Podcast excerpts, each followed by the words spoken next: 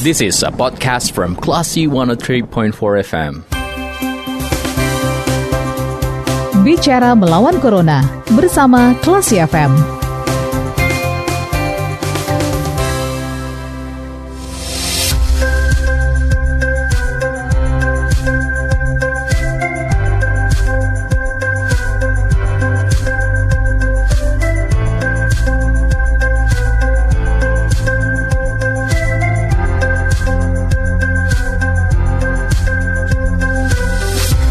103,4 kelas FM bersama kita lawan Corona Classy People. Pernahkah Anda bertanya-tanya berapa sih sebetulnya biaya yang dihabiskan untuk mengobati satu orang pasien COVID? Mungkin mulai dari pengobatan di rumah sakit hingga kalau seandainya si pasien itu meninggal dunia, bagaimana dengan biaya penguburannya? Nah, saya sudah terhubung dengan Kepala BPJS Kesehatan Padang, ada Ibu Rizka Adiati. Kita akan ngobrol tentang seluk-beluk biaya pasien COVID dari rumah sakit hingga penguburan. Ibu Rizka, apa kabar Ibu? Alhamdulillah sehat. Sehat ya Bu, ya lagi di Padang ya. atau lagi di mana Ibu? Lagi di Padang. Oke. Okay. Bu Rizka, uh, sebelum kita ke iya. biaya dari pasien COVID, uh, saya boleh tanya ini tentang dampak pandemi nih. Kira-kira apakah uh, banyak penunggakan dari warga terkait biaya uh, iuran BPJS Kesehatan? Oke, dengan Mbak siapa tadi maaf? Lia saya, Lia. Lia. Iya.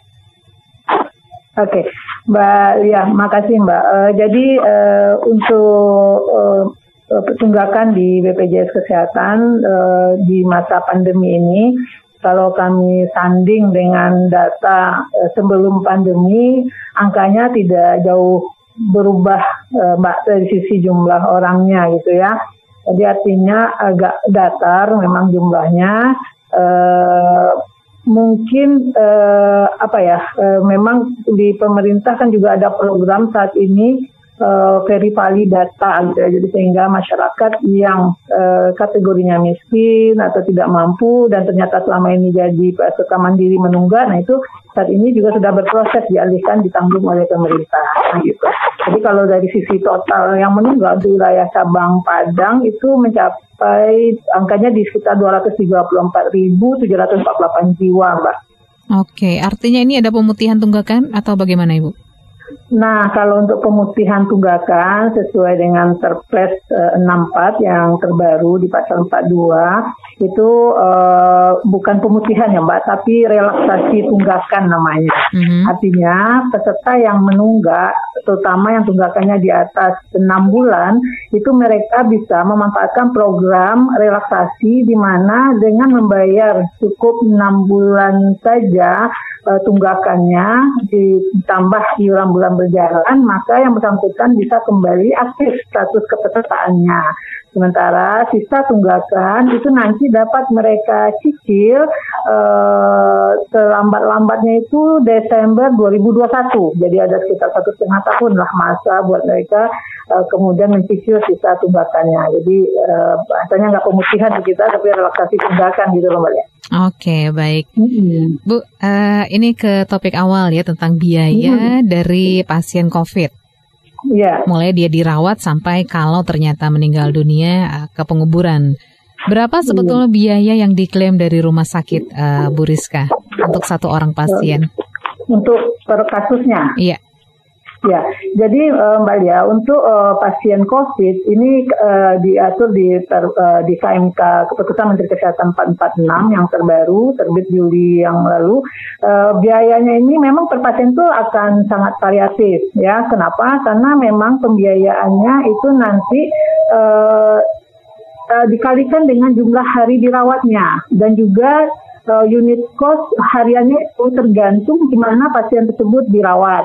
Contoh, sekarang mungkin pasien yang dirawat di ICU dan menggunakan ventilator misalnya. Mm-hmm. Nah, kalau dia adalah pasien uh, apakah suspek atau probable ataupun konfirmasi, dia punya penyakit penyerta, maka itu biayanya 15 juta 500 ribu per hari. 15 Jadi juta, 15, 15 ribu per hari. Jadi kalau dia dirawat 10 hari sampai kemudian uh, swabnya negatif, itu berarti di uh, untuk satu pasien itu 155 juta seperti itu. Mm-hmm. Nah, kemudian tadi pemula uh, bagaimana kalau meninggal gitu ya. Nah, kalau meninggal itu biayanya nanti akan ditambahkan lagi ada biaya uh, pemulasaran jenazah, ada biaya kantong jenazah, peti jenazah, plastiknya, desinfektan jenazah, transportnya dan desinfektan mobil jenazah. Ini ada uh, unit costnya untuk masing-masing, di mana kalau semua dilaksanakan oleh rumah sakit untuk satu pasien tersebut, totalnya sekitar 3,3 juta 360 ribu ya.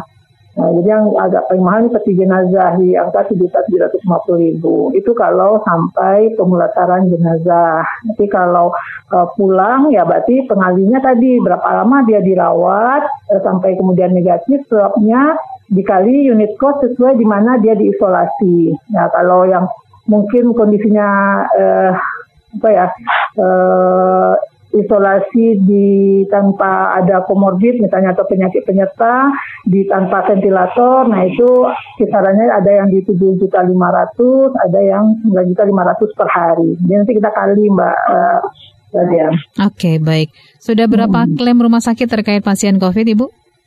Eh, untuk di wilayah kerja kami di cabang Padang total sampai dengan saat ini ada tagihan kasus sebanyak 1.207 kasus dari 25 rumah eh, sekitar eh, eh, maaf eh, 23 rumah sakit yang melayani COVID di 5 kabupaten kota wilayah kerja kami eh, dengan total klaim sekitar 70 miliar Mbak, 70 hmm. miliar 611 juta uh, di mana dari klaim ini uh, sudah uh, sesuai dengan uh, ketentuan sebesarnya 667 klaim atau 38 miliar, masih ada yang diverifikasi 12 klaim dan sisanya dalam kondisi dispute namanya, artinya masih ada hal-hal yang harus dilengkapi oleh rumah sakit agar klaim ini bisa sesuai dengan ketentuan.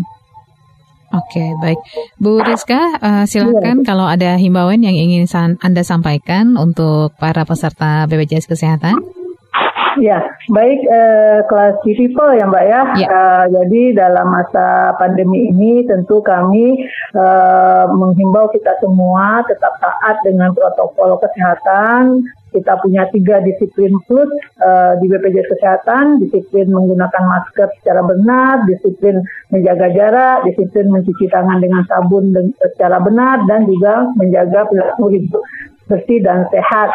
Nah, e, untuk e, semua peserta tentunya kami berharap keaktifan kartu peserta ini sangat-sangat e, apa ya penting di kondisi saat ini karena kita tidak tahu kapan kita sakit. Untuk itu kami himbau untuk yang menunggak mungkin terasa berat melunasi seluruhnya bisa menggunakan relaksasi e, iuran, relaksasi tunggakan. Untuk yang sudah komplain kami sangat terima kasih ya tetap e, disiplin membayarkan iuran. Insya Allah kalau kita sehat-sehat saja, maka iuran kita akan menjadi uh, apa ya uh, digunakan oleh saudara-saudara kita yang membutuhkan. Oke, baik Ibu Rizka, terima kasih iya. banyak untuk informasinya sore hari ini. Semoga tetap sehat. Amin, amin. Selamat terima sore, kasih juga buat uh, Mbak Lia dan Klasik kita semua. Oke, baik. Terima kasih sekali lagi. Selamat sore, Ibu Rizka. Selamat sore, Assalamualaikum warahmatullahi wabarakatuh. Waalaikumsalam warahmatullahi wabarakatuh. Baik, kelas people, demikian obrolan saya bersama Ibu Rizka Adiati, Kepala BPJS Kesehatan Padang. Terima kasih. Anda sudah mencermati program Bicara Melawan Corona bersama Klasi FM. Tetap waspada, bersama kita lawan Corona. This is a podcast from Classy 103.4 FM.